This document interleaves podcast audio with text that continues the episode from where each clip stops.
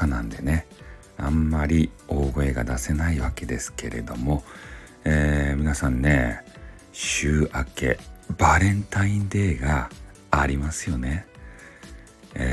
意中のね、あの人にチョコをあげるとか、でも女子からね、好きな男子にチョコをあげる、これもありですよね。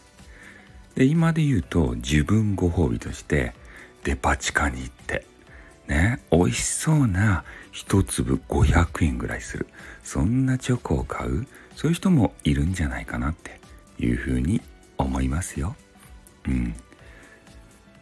まあね、愛があふれるそういう日になるんじゃないかなって、ラブテルホとか行ってんじゃないでしょうね。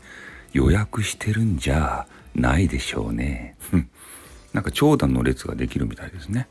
ということで、週明けどれぐらいチョコレートもらえるのか楽しみでございます。スタイフのチョコレートも待ってますよ。ということで終わります。あったーにょっ。